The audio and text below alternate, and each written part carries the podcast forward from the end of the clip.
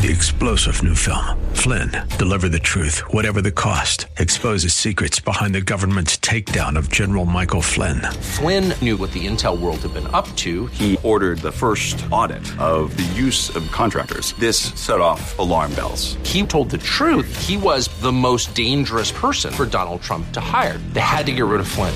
Flynn, deliver the truth, whatever the cost. Available now. Watch it today. Go to salemnow.com. Salemnow.com.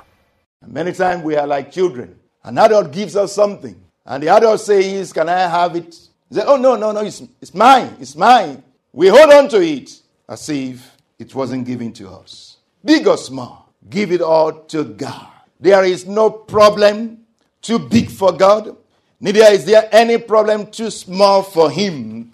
The other day I said, uh, You know, you want to do some work, and you call some people, and you say, Oh, can you do this for me? They said, Ah, what you want to do is too small. Our scale is bigger than that. We don't, we don't deal with small things. We build skyscrapers. We don't build bungalows. So, sorry, look for some other contractors. We don't deal with that. We don't deal with thousands. We deal with millions. So, you hang up the phone, you call some other people. Maybe the next person says, Oh, by the way, oh, this is too too big for us. What you want to do is too big for us. I only do additions. You know, I do bathrooms. I fix little things. But for God, whether big or small, He does it all. All projects, whether commercial or residential, He does it all. Amen. And you can approach Him, whether you are a small man or a big man, whether you are short or you are tall, whether you are rich or you are poor, you can approach Him. Amen. Big or small, come to Him. He will open the door for you. God does not uh, regard the bigness of a man to receive him. God does not re- regard uh, your wealth or your riches uh, or your honor or your glory to receive you. Whoever you are, whatever you are, you come to him. Whether you are big or you are small, whether you are rich or you are poor, whether you are educated or not educated, whoever you are, whatever you are, you come to God with your heart. And God will humble himself to receive you. Amen. Big or small, give it all to God. There's no problem too big for God to solve. Your problem is not too big for God to handle. There is no problem too small for God. Don't think anything is too small for God, or don't think anything too small to pray about. Oh, I don't need to pray about that. Don't say that. Don't have that mentality that, oh, I don't need to pray about this. This doesn't need prayer. Oh, don't bring God into this. Don't ever say that. No, don't bring God into this. God is in everything. Put God in everything. He wants to be part of everything that you do. Want to be part of your life. So don't say this is too small for God. No, I don't need God with this. No, God is too busy for this. No, God has better things to take care of. No, no. God is interested. Whether small or big, give it all to God in the name of Jesus. Lean not on your own understanding. In all your ways, acknowledge Him. He will direct your path. Don't begin to think that this is small. I have been through this before. I have done this before. By the way, I've done this over and over again. I can do it again. Don't think like that uh, because God knows. He is wise. Amen. Big or small, give it all to God. He's not too busy to hear you out. Big or small, give it all to God. Um, he will keep, He will keep and take care of it. He is faithful. Give it all to God. He will keep it and take care of it because He is faithful.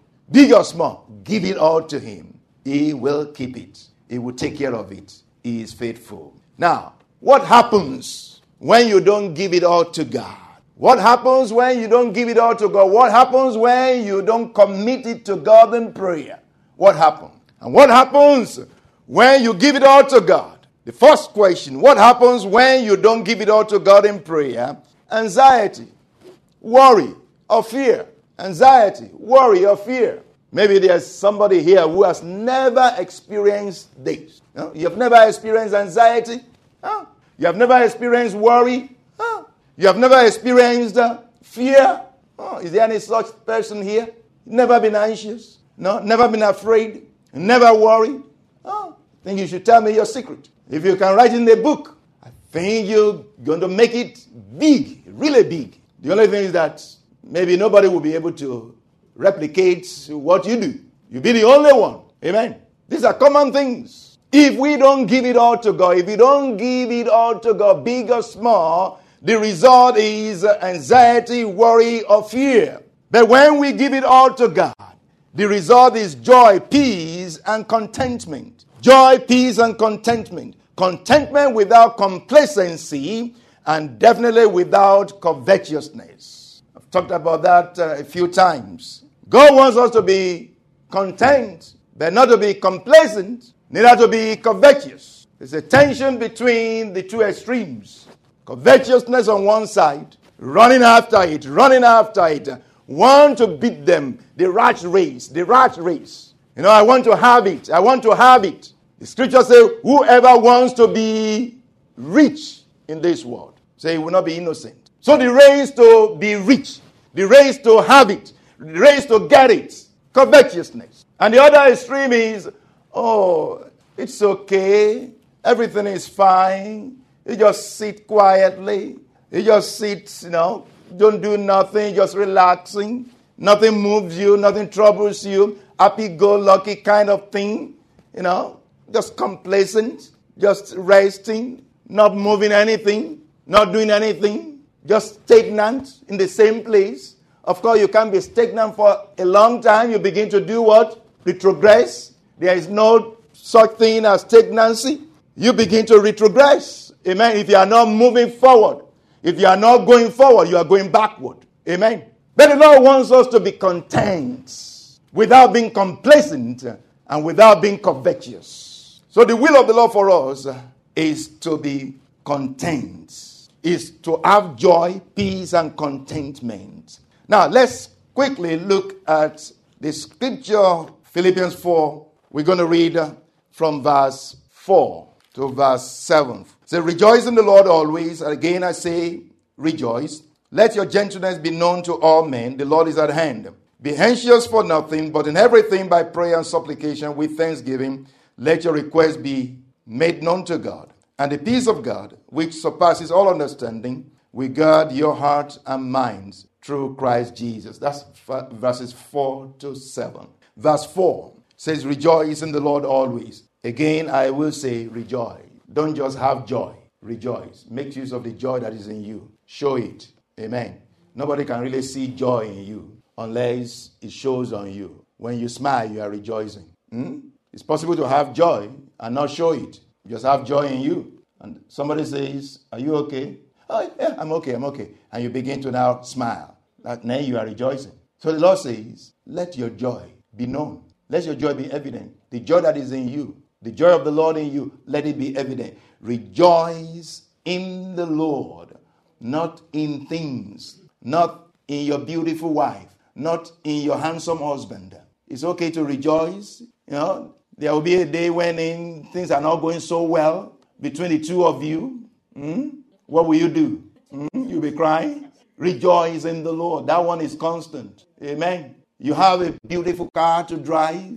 Yeah, you're rejoicing in that.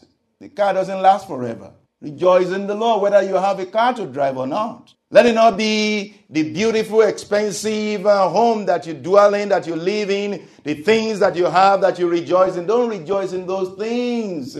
Rejoice in the Lord. Even when you rejoice in those things, praise God for them, knowing that He gave you those things. The scripture says, Let him who glories do what? Glory in the Lord. Let him who boasts boast in the Lord. You can brag in the Lord, boast in the Lord, rejoice in the Lord. I say, again, I say to you, rejoice because it's important that you rejoice. God wants us to rejoice. He is concerned or he, he cares about our what? Our emotional, psychological well being. He says it twice. Rejoice, rejoice is amplifying and showing the importance of it. Your emotional, mental, and psychological health is important. And indeed, your emotional, mental, and psychological health is linked to your physical health, isn't it? Mind and body connection. Hmm? When your mind is not at peace, when your mind is not healthy, eventually your body begins to feel it. So let your mind be at peace.